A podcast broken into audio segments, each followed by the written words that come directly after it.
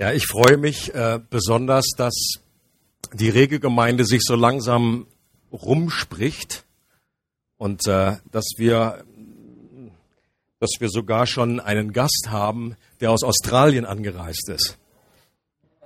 Und äh, natürlich nur wegen uns.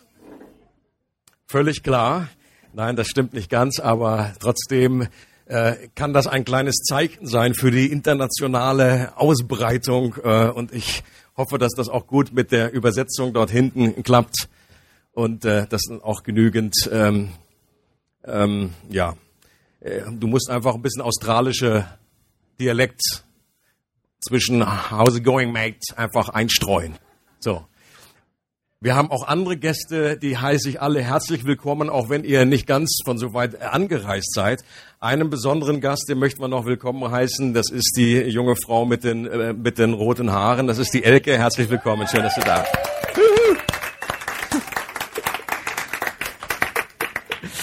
Schön, dass du da bist. Schön, dich zu sehen. Gut. Wir steigen ein, machen weiter mit unserer Serie. Was glaubst du eigentlich? Wer du bist. Es geht um unsere Identität, wer wir als Menschen sind. Ich bin der vollen Überzeugung, dass das Riesenauswirkungen hat, wie wir als Menschen leben. Wir werden immer so leben, gemäß dem, was wir eigentlich innerlich denken, wer wir sind.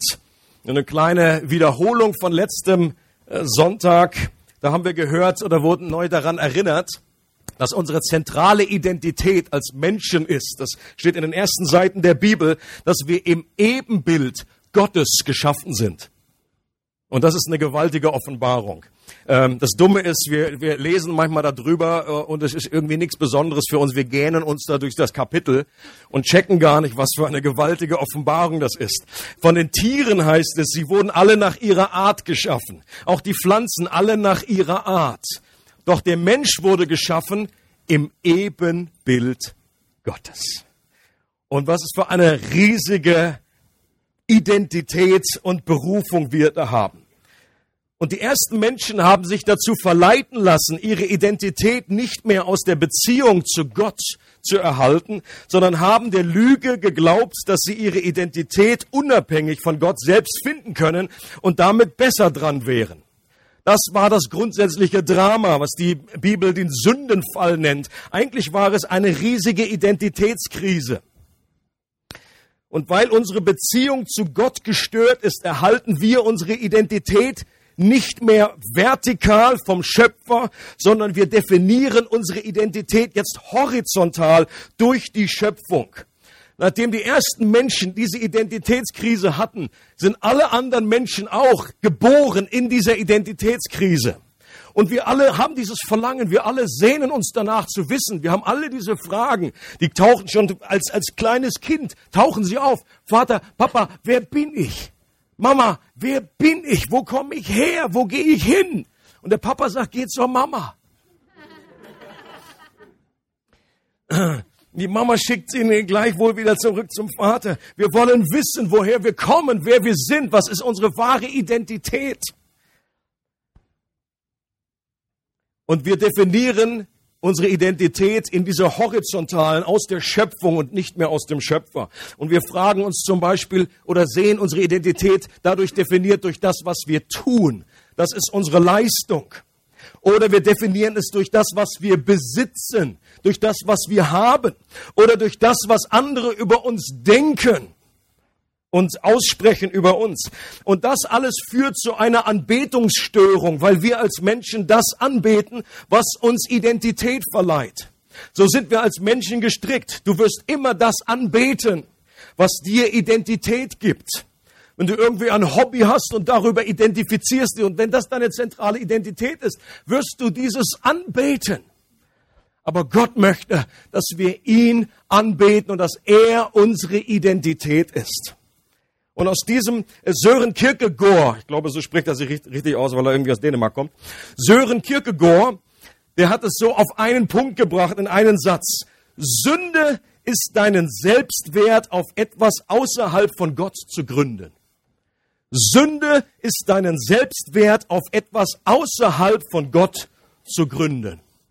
Und aus diesem Grund kam Jesus auf die Erde. Er war der einzige Mensch, der na, seit vielen, vielen Jahrtausenden wieder angefangen hat, leben konnte in einer Abhängigkeit von dem Vater, der seine Identität in der Verbindung zum Vater hatte. Er hat, er wusste ganz genau, ich bin der Sohn des Vaters. Das war seine Identität. Und das lebte er aus. Und deswegen konnten ihn Kritiker nicht mundtot machen. Und selbst wenn er bejubelt wurde, war das nicht seine zentrale Identität, sondern seine Identität in guten und in schlechten Tagen war, ich bin der Sohn meines Vaters. Wer mich sieht, der sieht den Vater. Ich tue alles um des Vaters willen. Ich rede seine Worte, ich spreche seine Gedanken, ich tue seine Taten. Und dazu ist Jesus gekommen. Und als Jesus starb, hat er in einem gewaltigen Kraftakt diesen Spiegel für uns wieder richtig gebogen. Ihr erinnert euch an diesen Spiegel, der verdreht wurde, der nicht mehr so schräg stand, dass wir von Gott her unsere Identität bekommen, sondern der auf uns hingebogen wurde und nur in die Horizontale blickt, dass wir uns nur um uns selber drehen und kreisen. Und Jesus vergibt unsere Selbstsucht. Er heilt unsere Verkrümmung. Und Jesus wird der zweite Adam genannt. Warum? Weil er der Repräsentant einer neuen Menschheit ist, die jetzt wieder aus dieser Identität vom Vater her leben. Und er lädt uns dazu ein. Er hat am Kreuz die Tür dazu weit aufgestoßen und hat gesagt, kommt her zu mir, die ihr mühselig und beladen seid. Beladen und mühselig wovon? Weil wir unser Leben nur danach suchen, wer wir eigentlich wirklich sind. Und nur in der Beziehung zu Gott werden wir unsere Identität finden und zu Hause ankommen. Und die Bibel be beschreibt diese neue Möglichkeit, dieses, wie Stuart es ausgedrückt hat, dieser Umzug aus dem Machtbereich der Finsternis versetzt, umzuziehen in das Reich des Sohnes. Dieser Umzug, den nennt die Bibel mit zwei Begriffen. In Christus. In Christus. Das ist die Standardbeschreibung für einen Menschen, der an Jesus glaubt in Christus, diese beiden Worte sind die Antwort auf unsere Identitätskrise. In Christus. Und die Antwort auf die Frage, wer bin ich, finden wir nur in Christus, dem ich bin. Die Antwort auf die Frage, wer bin ich, finden wir nur in Christus, dem ich bin.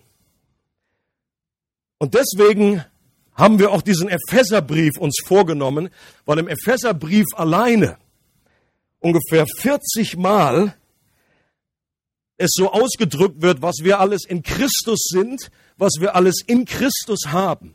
Der Epheserbrief ist das beste, beste Ausgangsbrief, um äh, über unsere Identität zu reden. Und heute geht es um den ersten Vers in diesem Brief. Ähm, also ich predige nur über diesen Vers und bringe dann noch ein paar andere dazu. Aber eigentlich geht es um diese erste Aussage. Hört mal, was hier steht in Epheser 1, Vers 1. Paulus, Apostel Jesu Christi durch den Willen Gottes, an die Heiligen und Gläubigen in Christus Jesus, die in Ephesus sind. Es ist wichtig zu bemerken, Paulus redet hier nicht von zwei unterschiedlichen Empfängern. Er redet nicht an die Heiligen und an die Gläubigen in Christus. Okay? Die Heiligen sind die Gläubigen in Christus und die Gläubigen in Christus sind die Heiligen. Es ist ein und dieselbe Empfängergruppe. Das ist schon mal wichtig. Ähm, ein Unkundiger könnte hier das lesen und irgendwie auf komische Gedanken kommen. In der Geschichte der Christenheit kam es zu einer Verschiebung des Begriffs Heilige. Ich denke, das ist uns allen bewusst. Heilige, das wurde mehr und mehr eine Bezeichnung für Christen, die besondere Verdienste aufweisen konnten. Die vielleicht als Märtyrer gestorben sind und dann haben die anderen die irgendwie bestaunt und gesagt, boah, das sind Heilige. Also gut, die konnte jetzt Paulus nicht mehr gemeint haben. Grüße an die, die waren dann schon eh, eh futsch. Die waren nicht mehr umme. Aber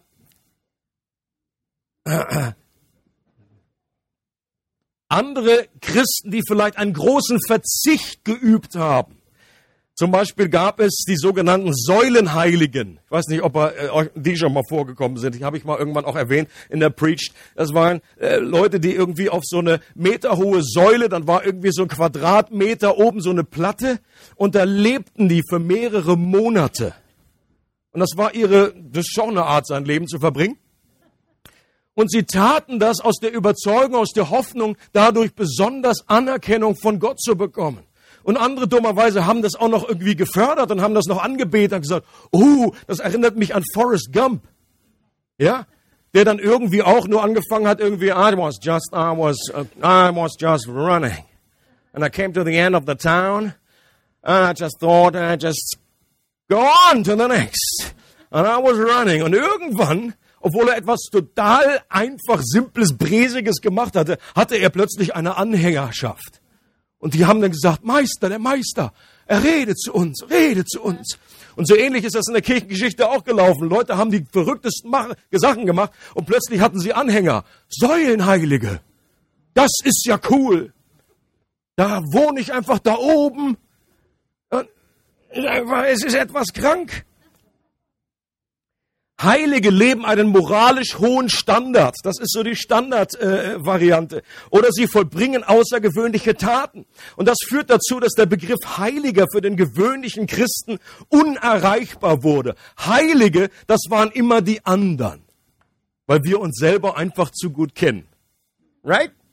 Und ein Heiliger ist dann vielleicht irgendwie äh, dieser heilige Mann, ähm, der, der weit weg wohnt, der irgendwo auf einer Säule sitzt. Doch für Paulus war ein Heiliger nicht das Resultat von etwas Wunderbaren, das man erreicht hat. Es wurde auch nicht ausgelöscht durch etwas Schlimmes, das man getan hat. Nein, ein Heiliger zu sein erfordert laut Paulus eine einzige Voraussetzung, nämlich die, in Christus zu sein.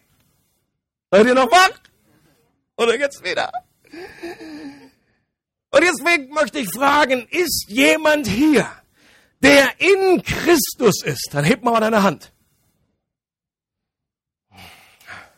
Ja, das ist, das ist lass, ja.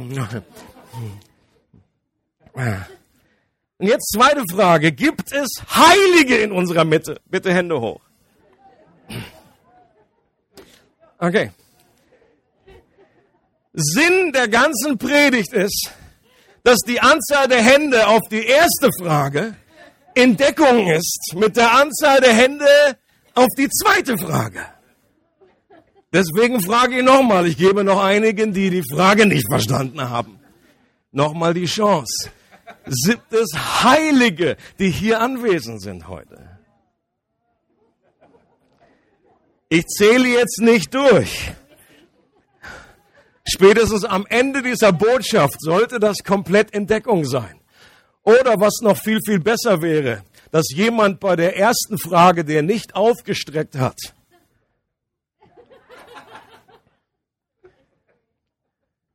dass er die Gelegenheit beim Schopf ergreift. Du musst, um ein Heiliger in Gottes Augen zu werden, um in Christus zu sein, keine geistlichen Klimmzüge veranstalten. Du musst nicht auf einer Säule wohnen. Du musst nicht fünf Ave Maria beten. Du musst noch nicht mal das Vater unser auswendig können. Als Paulus im, in der Apostelgeschichte wird berichtet, dass er in Philippi in einem Gefängnis war und dann wurde er befreit. Und der, der vorher auf ihn aufgepasst hat, der Gefängniswärter, der hat sich dann der hat das miterlebt, was Gott da getan hat. Und dann stellte er eine sehr, sehr wichtige Frage. Was muss ich tun, um errettet zu werden? Und Paulus hat ihm nicht eine lange Liste gegeben, der hat ihm noch nicht mal die zehn Gebote gegeben, der hat ihm nicht irgendwie ein Traktat in die Hand gedrückt oder irgendwie liest die Bibel und macht das, sondern er hat einfach etwas gesagt. Glaube an den Herrn Jesus. Das heißt, vertraue, stütze dich auf diesen Jesus, vertraue darauf, dass er das für dich getan hat, was du selber nicht tun kannst. Und du wirst errettet werden. Heute. Nicht irgendwann nach einer großen Vorbereitungszeit oder dann wirst du irgendwann, wenn du mal so toll bist wie ich, sagt Paulus, wenn du so viel Schläge erduldet hast und so viele Meilen gereist bist, dann wirst du ein Heiliger sein. Und das sagt er nicht, sondern er spricht pauschal die Menschen, die Gläubigen in Ephesus alle an mit ihr Heiligen. Und genau das ist dasselbe, was Gott auch heute zu uns sagen möchte. Alle in der Regelgemeinde. Wenn du zu Christus gehörst, wenn du in Christus bist, dann bist du ein Heiliger. Das ist deine Identität. Ein klassischer Einwand, der kommt oft von Menschen ist, wenn du wüsstest, was in meinem Leben gelaufen ist. Vielleicht heute, vielleicht die Woche, vielleicht das komplette Jahr. Wenn du wüsstest, was in meinem Leben läuft, dann würdest du mich nicht als ein Heiliger bezeichnen. Und sehr oft wird das noch unterfüttert, diese, diese Sicht von vielen Predigten, die eine Sicht vertreten, nach der wir nach wie vor Sünder sind. Schon gehört? Habe ich schon oft gehört? Habe ich vielleicht schon selber so gepredigt? Und ich glaube, diese Definition von jemand in Christus ist, ihn als ein Sünder zu bezeichnen, ist nicht die biblische Norm. Wir kämpfen noch mit Sünde, sehr wohl. Da sollten wir nicht blauäugig sein. Die Bibel sagt gleichwohl, wer von euch behauptet, ohne Sünde zu sein, der ist, äh, der lügt. Das, das ist nicht die Wahrheit. Aber die Bibel sagt nicht, redet nicht zu uns, dass wir immer noch Sünder sind, sondern sie sagt, wir sind Heilige, die noch sündigen können. Und das ist ein Riesenunterschied, Leute. Äh, wenn du eine Identität hast und sagst, ich bin ein Sünder, dann rate mal, was daraus entsteht aus dieser Sicht. Wenn Gott sagt, du bist ein Heiliger und du glaubst das von ganzem Herzen und wenn das der Ausfluss aus deiner Identität ist, was du lebst, dann wirst du mehr und mehr zu einem heiligen Lebensstil auch kommen. Nicht das, was wir schaffen oder was wir nicht schaffen. Da, wo wir versagen in unserem Leben, das gibt uns nicht die Identität. Das definiert nicht, wer wir sind. Gott sagt, bist du in Christus. Das definiert, wer du bist. Und das Wort Heilige steht dort nicht zufällig am Anfang, im ersten Vers, sondern weil Gott es bewusst dort an den Anfang des Briefes platzieren wollte. Nicht um uns zu schmeicheln, sondern um uns mit unserer wahren neuen Identität anzusprechen. Nochmal, Sünde mag eine, einige unserer Handlungen erklären, aber sie definiert nicht unsere Identität.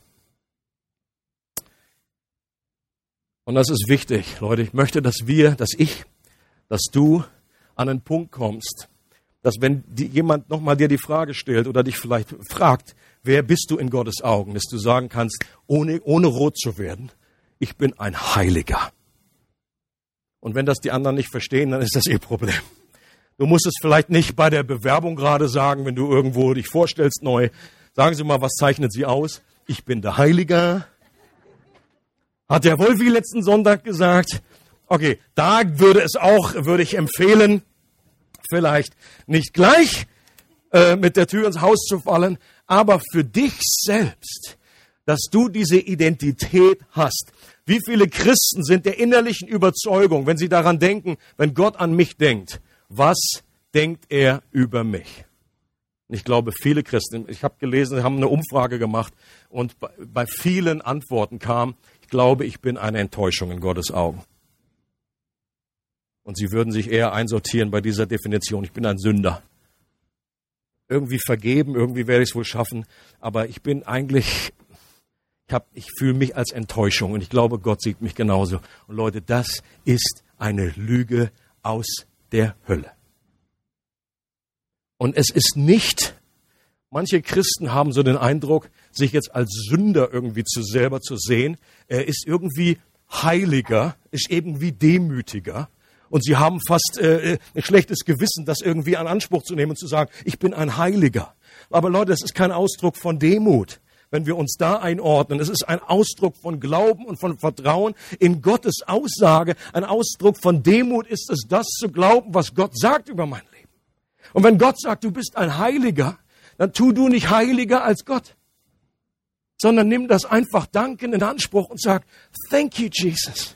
Danke, dass es nichts damit zu tun hat, ob ich meine stille Zeit schaffe. Danke, dass es nichts damit zu tun hat, ob ich äh, wie oft schon versagt habe oder am Ziel vorbeigeschossen bin und ich verraten habe, ich bin ein Heiliger. Warum? Weil ich in Christus bin. Und da hat Gott dich hineingepflanzt und dort hineingelegt in diese Position. Die Bibel geht davon aus, dass unser Sein, unser Tun bestimmt und nicht andersherum. Nochmal, die Bibel geht davon aus, dass unser Sein, unser Tun bestimmt und nicht andersherum. Kann es sein, dass Gott uns deshalb als Heilige anspricht und definiert, weil aus dieser wahren Identität heraus mehr und mehr ein heiliges Leben fließen soll? Yes, sir. Genauso ist das. Und selbst als Heilige zu betrachten, bedeutet keine Arroganz, sondern Ausdruck von Vertrauen. Und kann es sein, dass wir deshalb so wenig Sieg über Sünden haben, weil wir uns noch immer als Sünder definieren? Auch das befürchte ich, ist eine Realität. Deswegen möchte ich uns ermutigen, davon auszugehen, dass wir Heilige genannt werden. Wir kennen ja das, ähm, wenn auch nicht aus eigener Erfahrung, aber dann auch aus einigen Filmen. Ähm, wenn, wenn Leute sich zu einer Recovery Group treffen, wie zum Beispiel anonyme Alkoholiker. Und bitte, ich möchte nichts äh, sagen, äh, was möchte dem nicht in Abrede stellen, dass das unwahrscheinlich viel Gutes schon hervorgebracht hat, diese, diese Gruppen. Und äh, das schon ein Segen waren, die auch auf einem christlichen Fundament aufgebaut wurden. Aber ich glaube, in der Art und Weise, wie Menschen sich vorstellen, und das Konzept, was dahinter steckt, ich glaube, dass das nicht der Bibel entspricht. Wenn gesagt wird, also wenn ich zu der Gruppe dazukomme, ihr kennt das aus Filmen, dann sagt er, hi, hi ähm, ich, hab, ich bin der Wolfi und ich bin Alkoholiker. Ich verstehe den Sinn dahinter, dass Menschen, gerade Alkoholiker, alle, alle Menschen, die einfach in solchen Süchten drinnen stecken und Abhängigkeiten, dass sie an den Punkt kommen müssten, wo sie das nicht mehr verleugnen und wo sie dazu stehen müssen, dass sie ein Problem damit haben. Aber ich glaube, das ist über das Ziel hinausgeschossen und sich jetzt selber so immer wieder bei jedem wöchentlichen Treffen selbst zu definieren, zu sagen, hi, mein Name ist äh, also wenn du in Amerika bist, mein Name ist Wolfram und ich bin Alkoholiker. Die Bibel würde sagen, warum sagst du nicht anders aus der biblischen Definition? Mein Name ist Wolfram, Hermann Rolf. Auch da ist man dann irgendwie an den Punkt des Zerbruchs gekommen, wo man einfach zugeben kann, so ist das einfach. Und trotzdem, ich bin ein Heiliger und ich habe ein Problem mit Alkohol. Ist das nicht die bessere Variante, die biblische Variante? dass du Alkoholiker bist, das definiert dich nicht. Dass du eine Sucht hat, Problem hast, dass du Pornografie abhängig bist, das ist doch nicht deine Definition, ist doch nicht deine Identität. Du bist ein Kind Gottes, wenn du in Christus bist, der auch ein Problem mit Alkohol hat, ein Problem mit Pornografie hat, ein Problem mit was, was ich hat, mit Katzen irgendwie.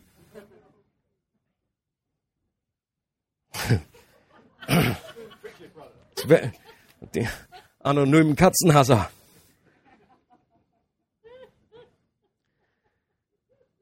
Der Teufel hat es nicht nur geschafft, dass wir uns bei der Bezeichnung Heilige gar nicht angesprochen fühlen, sondern er hat es auch geschafft, dass dieser Begriff alles andere als erstrebenswert und attraktiv ist. Wir wollen gar nicht heilig werden.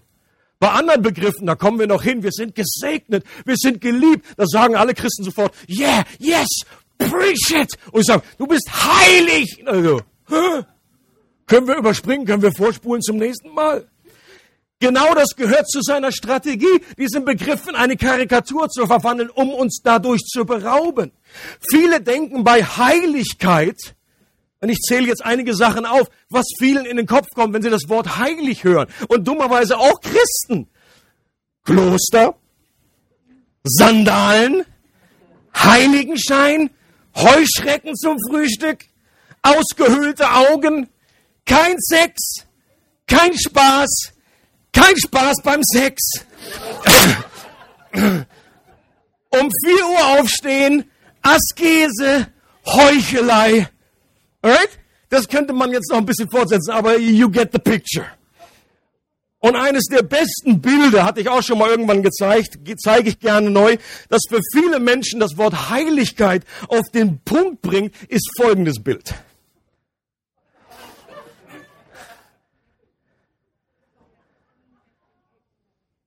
Right? Da ist alles von dem, was ich bisher aufgezählt habe, enthalten.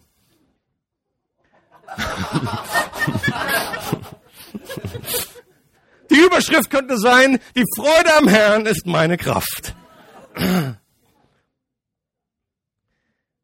Wir definieren Heiligkeit meist mit einem negativen Vorzeichen und nicht beim, mit einem positiven. Mach mal bitte das Bild weg.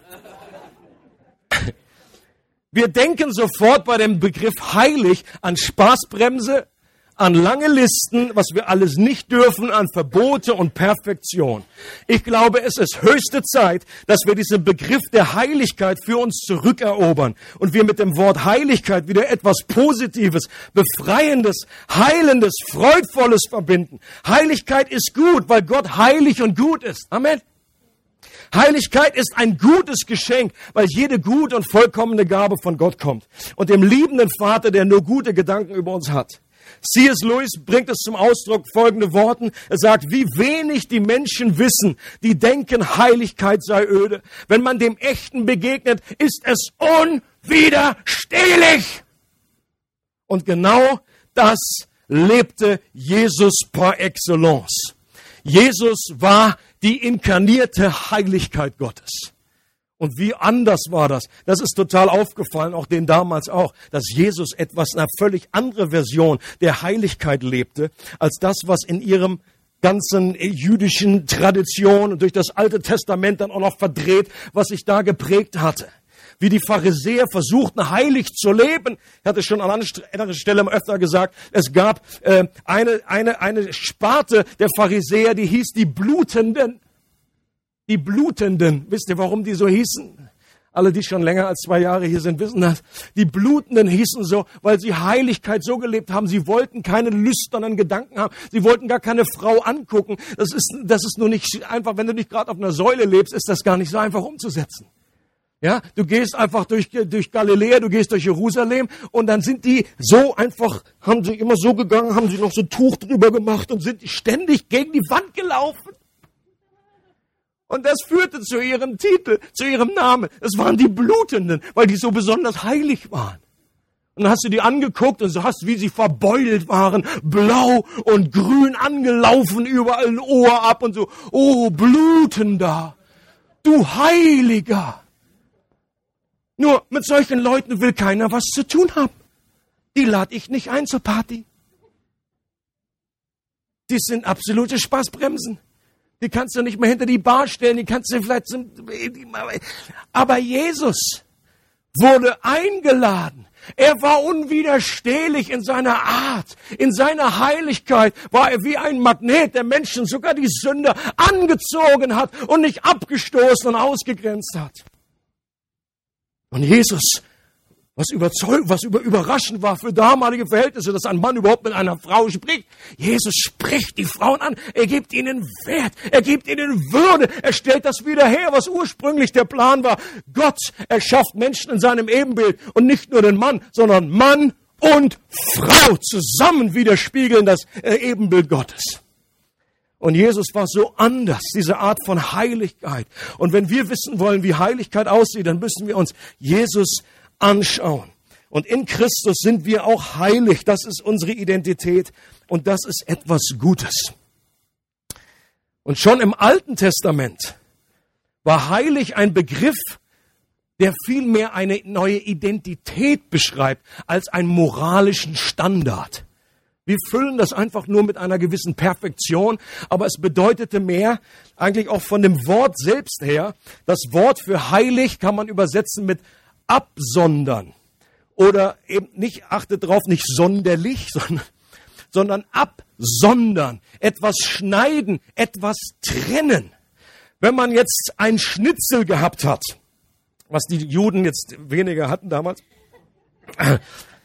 aber sagen wir mal, es war ein Rindersteak. Und dann wird das halbiert. Und dann ist ein Teil wird in den Kühlschrank gelegt, dann ist dieses Teil jetzt für den Kühlschrank geheiligt. Macht das Sinn? Der, Wenn wir dieses Teil, dieses, dieses rechte Teil des Stückes, wenn wir das betrachten und du untersuchst das im Labor, das ist in dem Moment nicht, wenn du sagst, es ist jetzt heilig, dann ist das nicht irgendwie magisch verändert, sondern das ist immer noch dasselbe Stück, nur es ist jetzt abgesondert für eine neue Aufgabe. Es ist jetzt für den Kühlschrank geheiligt. Vielleicht ein etwas besseres Bild aus der alttestamentlichen Welt. Wenn ein Priester ein neues, ein neues Besteck braucht für den Tempel, dann kann, geht er zu Hause, fragt seine Frau, äh, gib mal ein Messer aus der Schublade. Und dann gibt sie ihm ein Messer. So, und er nimmt dieses Messer und bringt es in den Tempel. Und in dem Moment ist es geheiligt für den Tempel. Das Messer hat sich nicht verändert. Es ist nicht heiliger geworden. Es ist nicht schärfer geworden. Es ist einfach jetzt für eine neue Aufgabe abgesondert.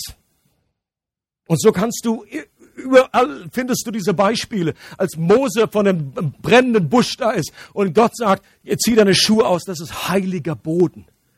Wenn du, das, wenn du das untersucht hättest, jetzt ein bisschen Boden nimmst und dann unter ein Mikroskop und irgendwelche chemischen, hier unsere ganzen Laborassistenten hier, die hätten eine Untersuchung gemacht, ist derselbe Boden, wie fünf Meter weiter.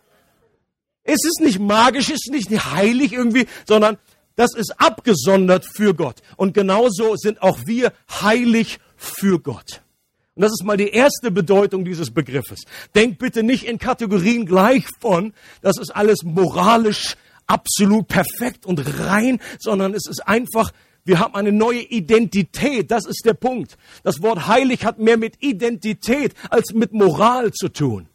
Wenn wir heilig sind für Gott, dann gehören wir zu ihm. Wir sind verbunden mit ihm. Wir leben jetzt aus einer neuen Beziehung. Aber im alten Bund der alte Bund hat es eben nicht geschafft, diese Entfernung zwischen Gott und seinem Volk völlig aufzuheben, zu überbrücken. Da war immer eine Distanz. Gott blieb gefährlich. Es musste ein riesiger Apparat aufgebaut werden mit tausenden Opfertieren und Waschungen und so weiter. Und wenn Menschen das sich nicht dran halten und sie laufen einfach in den Tempel rein, dann macht's pff.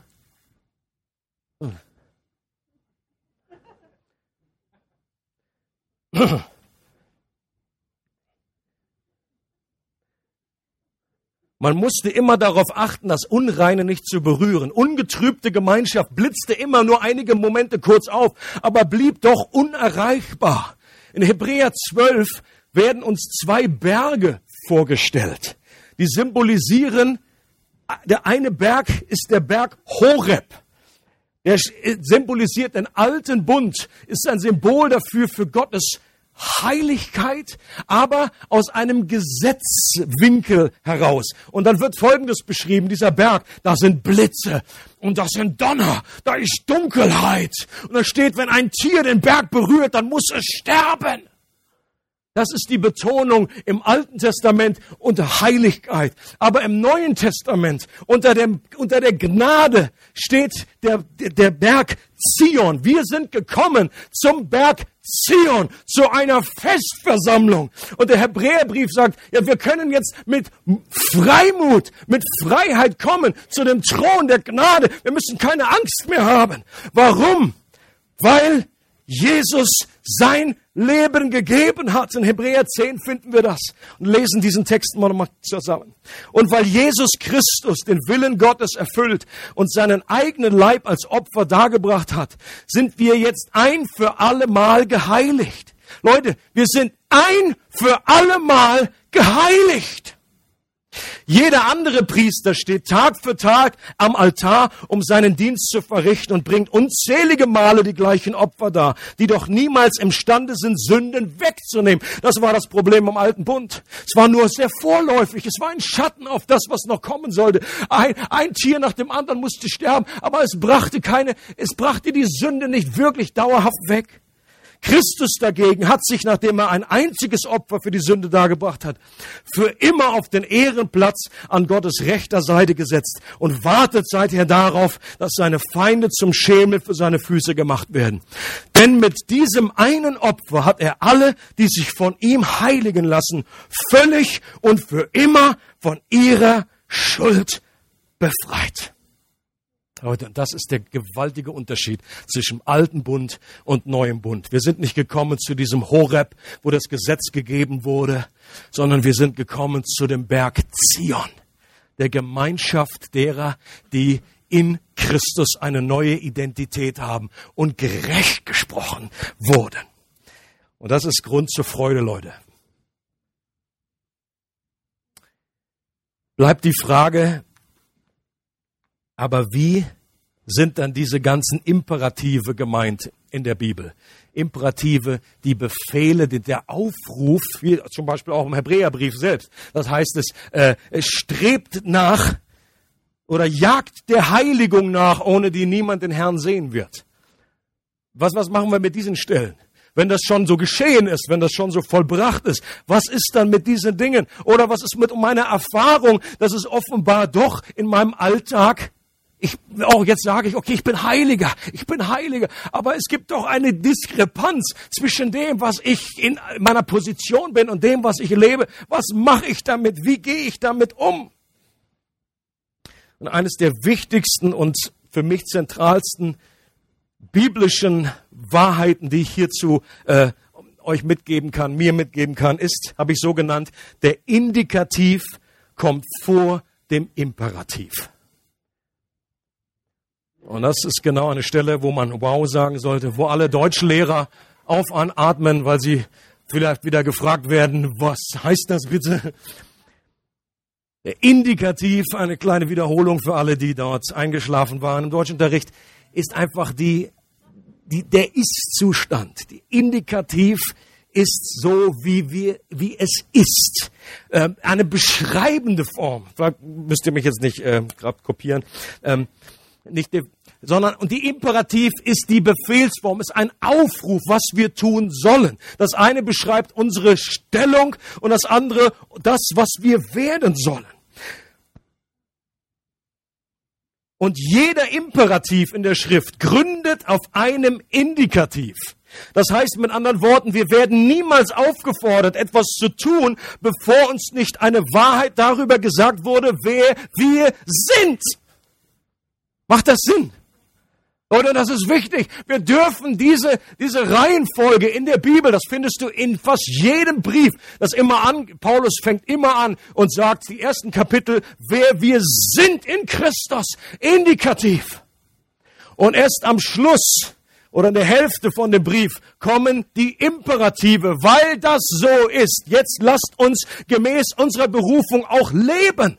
Aber wenn wir zu schnell das überspringen und sagen, ach du, pff, komm, ich will einfach direkt hier, ich bin so ein Handlungstyp, ich will einfach so ein bisschen ein paar, paar Tipps für meinen christlichen Alltag, ich will so ein paar Gebote einfach, ich bin so gestrickt, dieses, das mir zu theologisch. Wenn du so denkst, dann wirst du an einen Punkt kommen, wo das Christentum nichts anderes als Moral ist. Ein Selbstverbesserungsprogramm.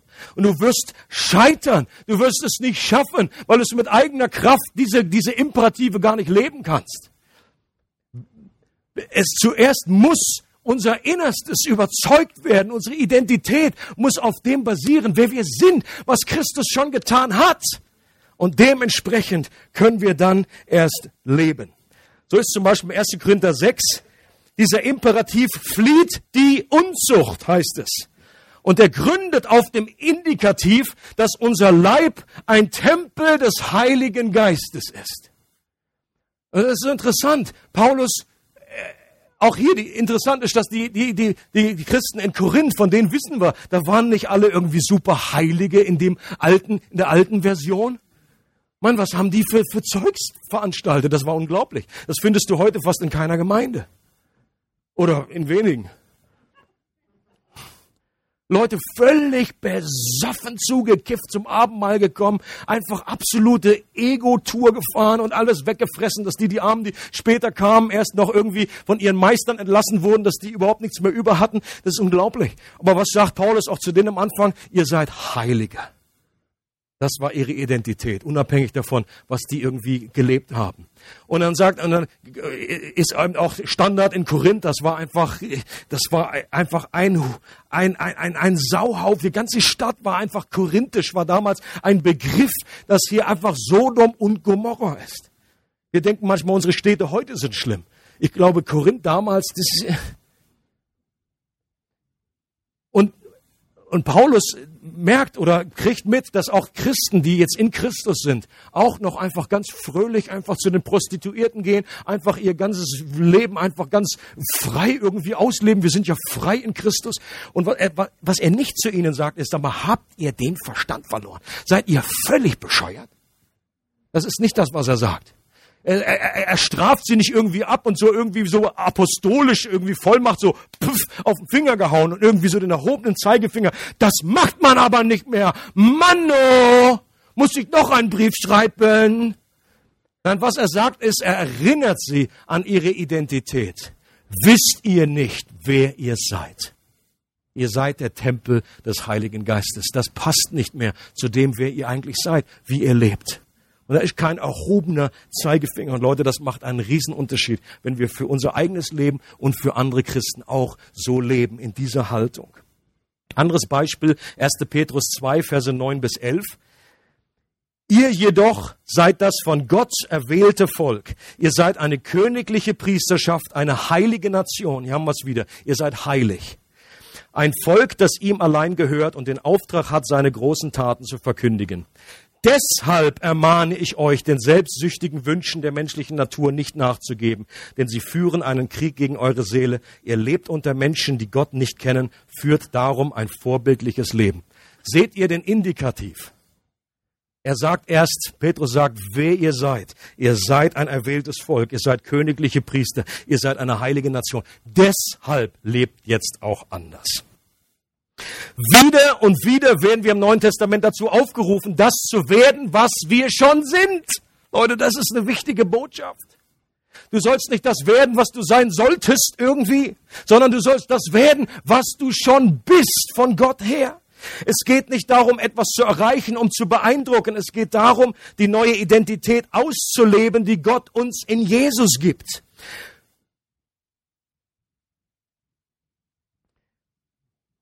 Was für eine Begründung gibt Petrus dafür, dass Christen gewisse Tugenden nicht hervorbringen und wenig Früchte vorweisen können? Auch hier hätte Petrus sagen können, Leute, jetzt reißt euch mal zusammen.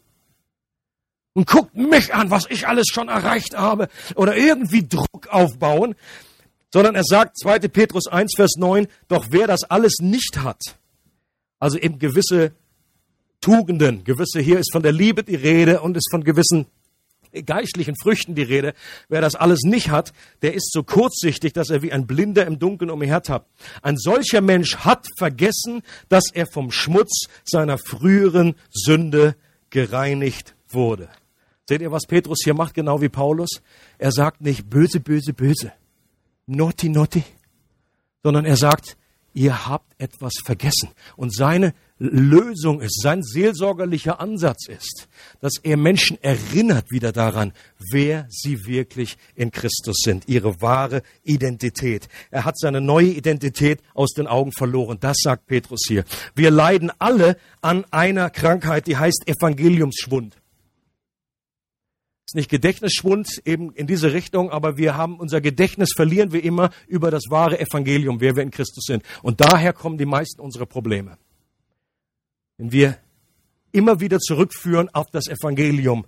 Ähm, Mark Driscoll drückt es folgendermaßen aus. Als Christen leben wir von unserer, von unserer Identität unterstrichen und nicht für unsere Identität. Wir werden dadurch definiert, wer wir in Christus sind und nicht dadurch, was wir für Christus tun oder nicht tun. Christus definiert, wer wir sind durch das, was er ist und was er für uns, in uns und durch uns getan hat. Diese Information zu verstehen, ist der Schlüssel zu unserer Transformation. Und ein gutes Bild für diese Transformation finden wir wieder in der Narnia-Erzählung. Am letzten Sonntag hatte ich auch einen Clip gebracht äh, aus dem äh, äh, Lion, äh, The Witch and the Wardrobe oder wie immer das auf äh, Deutsch heißt.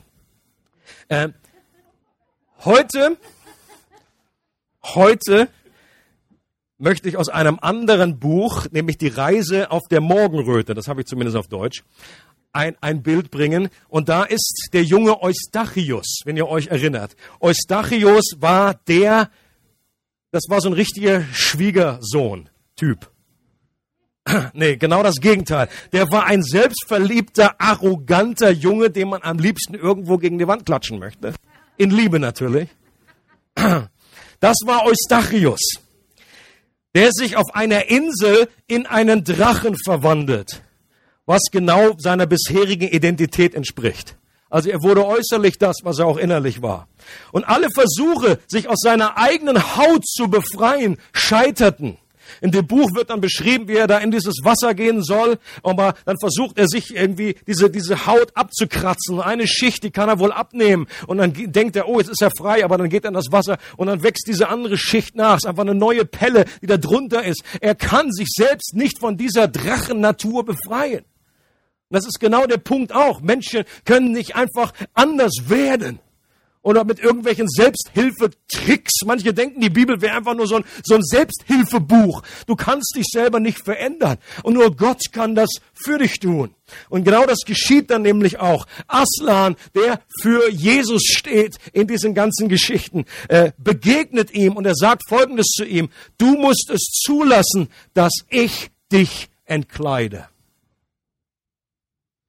Und Aslan befreit ihn von dieser Drachennatur, indem er ihn eine neue Natur, eine neue Identität gibt und dann die Drachenhaut von ihm abzieht. Ein kleiner Clip, dass uns das auch besser in Erinnerung bleibt.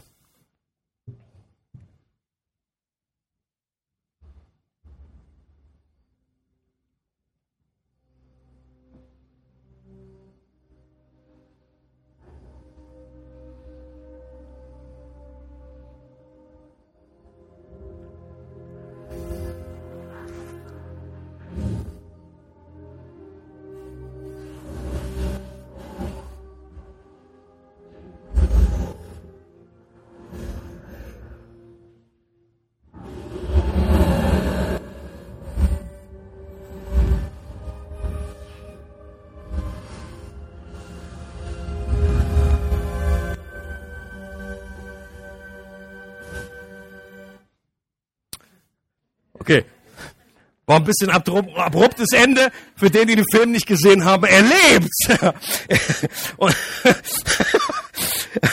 mir war nur wichtig, diesen, diesen Moment zu zeigen, wo äh, durch Jesus seine alte Natur abgelegt wurde, weggenommen wurde und das nur Gott tun kann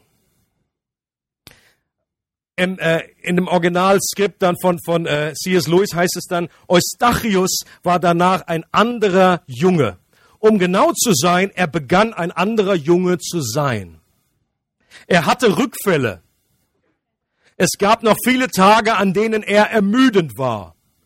Doch die Heilung hatte begonnen. Leute, das ist Good News für uns. Wir sind neu gemacht. Wir haben unsere Rückfälle. Wir sind mühsam.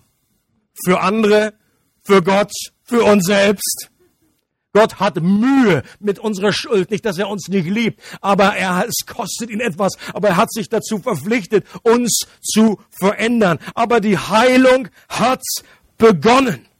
Und das ist genau der Punkt, von dem die Bibel redet, genau wie im Epheserbrief, dass wir davon ausgehen sollen, dass unsere alte Natur abgelegt wurde, ein für alle Mal bei unserer Bekehrung und dass wir eine neue Natur bekommen haben, Christus angezogen. Lass uns diese Stelle noch lesen, Kolosser 3, Verse 9 äh, bis 10. Da heißt es, belügt einander nicht mehr. Und hier, das ist auch so ein Imperativ. Und wenn du dann nur das liest, dann hört sich das immer alles so an, so, oh Mann, wie soll ich das schaffen? Und immer dieser Druck und immer diese Au Appelle. In manchen Gemeinden hörst du nur solche Appelle. Und ich hoffe, dass das hier nicht so ist. Belügt einander nicht mehr. Warum? Ihr habt doch das alte Gewand ausgezogen, den alten Menschen mit seinen Verhaltensweisen, und ihr habt das neue Gewand angezogen, den neuen von Gott erschaffenen Menschen, der fortwährend erneuert wird, damit ihr Gott immer besser kennenlernt und seinem Bild ähnlich werdet. Geschwister, ihr seid von Gott erwählt. Ihr gehört zu seinem heiligen Volk. Ihr seid von Gott geliebt. Darum kleidet euch nun in tiefes Mitgefühl, in Freundlichkeit, Bescheidenheit, Rücksichtnahme und Geduld. Das ist auch hier wieder die richtige Reihenfolge, weil wir neu geworden sind, weil wir unsere alte Natur abgelegt haben in Christus und eine neue Identität haben. Deswegen sollen wir jetzt erkennen, was wir noch für alte Prägungen, alte Klamotten haben, die gar nicht mehr zu uns passen. Wir sollen abstreifen und wir sollen neue anziehen, die zu uns passen. Und Leute, das ist der Clou bei christlicher Veränderung. Nur so wird es gehen. Die Bibel sagt, dass wir den alten Menschen ausgezogen und den neuen Menschen angezogen haben. Nochmal den ersten Vers vom Anfang, damit kommen wir, landen wir so langsam hier. Epheser 1, Paulus, Apostel Jesu Christi, durch den Willen Gottes an die Heiligen und Gläubigen in Christus Jesus, die in Ephesus sind. Ich glaube, wir alle, deswegen ist auch Gemeinschaft, Gemeinde wichtig. Wir brauchen einander, um uns an das Evangelium zu erinnern und gegen diesen Evangeliumsschwund anzukämpfen. Dafür haben wir einander. Um uns zu erinnern und sagen, weißt du nicht, dass du neu geboren bist? Uns in, in, in schweren Zeiten, da wo uns vielleicht andere Dinge definieren, oder wo Dinge uns um die Ohren fliegen, wo wir in große Krisen geraten sind, dass wir uns einander erinnern. Äh, nicht irgendwie, selbst da, wo wir uns ansprechen, wo wir, wo wir sündige Verhaltensmuster erkennen im anderen, nicht mit dem gehobenen Zeigefinger kommen, nicht mit einem moralischen Appell, sondern Menschen daran erinnern und sagen, das bist doch gar nicht mehr du. Das ist doch nicht deine Identität. Weißt du nicht, dass du ein Heiliger bist? Und dass wir das wachrufen, dass wir das rein prophezeien in die Menschen, wie damals äh, äh, bei Hesekiel, wo gesagt wurde, prophezeie über dem Toten, dass es wieder lebendig wird. Und dass wir das genau wachrufen, dass wir nicht sagen äh, und das betonen auf dem Licht, was alles falsch läuft, sondern unsere Identität hervorrufen und lebendig werden lassen in Christus. Und das wünsche ich mir für euch, das wünsche ich mir für mich, das wünsche ich mir für all die, die zu uns gehören, die, die wir noch begegnen werden, den Menschen, denen wir noch äh, äh, diese Evangelium auch weitersagen. Und eine gute Predigt betont mehr, was unsere neue Identität in Christus ist, wer wir sind und nicht in erster Linie, was wir jetzt alles tun sollen. Wir dürfen die Reihenfolge der Briefe nicht umkehren. Oder ein anderes Beispiel, wenn du versucht wirst, wenn du in einem bestimmten Bereich Versuchungen erlebst, und wir alle erleben Versuchungen. Übrigens, Versuchung ist nicht dasselbe wie Sünde. Jesus wurde versucht in allen Dingen, aber er hat nie gesündigt. Auch das müssen wir verstehen, dass es einen Unterschied gibt. Aber wenn du versucht wirst, wenn du dann sagst, das darf ich nicht mehr tun, das ist Gesetzlichkeit und das wird auf Dauer keinen Sieg bringen in dein Leben. Wenn du sagst, das brauche ich nicht mehr tun, weil Gott größer ist und besser ist und weil ich eine neue Identität habe in ihm, das ist das Evangelium. Und ich möchte gerne in einer Gemeinschaft leben, in einer Gemeinde leben, in die die Brüder und Schwestern in Christus sieht und sie als gerechtfertigte Heilige sieht. Oder glaubt ihr, dass das einen Unterschied macht, wie wir uns gegenseitig betrachten? Ob wir irgendwie äh, nur das Mühsame sehen oder einfach nur da, wo Menschen versagt haben, oder ob wir einander das zusprechen, was Gott über uns, und das wird nur in dem Maß gelingen, wenn du das für dich selber glaubst. Du wirst nicht, wird nicht zu Stuart sagen können, du Heiliger, wenn ich von mir ständig denke, dass ich ein Sünder bin. Wenn ich von mir weiß, ich bin ein Heiliger und das hat absolut nichts damit zu tun, wie ich lebe, diese Position, aber es wird auf lange Frist, wird es eine Auswirkung haben. Ich sage nicht, dass das Wort Heiligkeit nichts mehr mit moralischen Dingen auch zu tun hat, aber die Reihenfolge ist wichtig. Wenn wir unsere Identität in Christus erkennen, wird unser Leben mehr und mehr heilig werden. Und so möchte ich leben gerne, mit Menschen die Augen zu schauen und ihnen zu sagen, du Heiliger. Nicht Strohsack dranhängen, aber du Heiliger. Du Heiliger. Joshi, du Heiliger. Isa, du Heilige. Und ich könnte jetzt durch alle Namen durchgehen. Vielleicht wäre das noch eine gute Aktion. Aber Gott ruft genau das über deinem Leben heute aus und er möchte dich genau daran erinnern.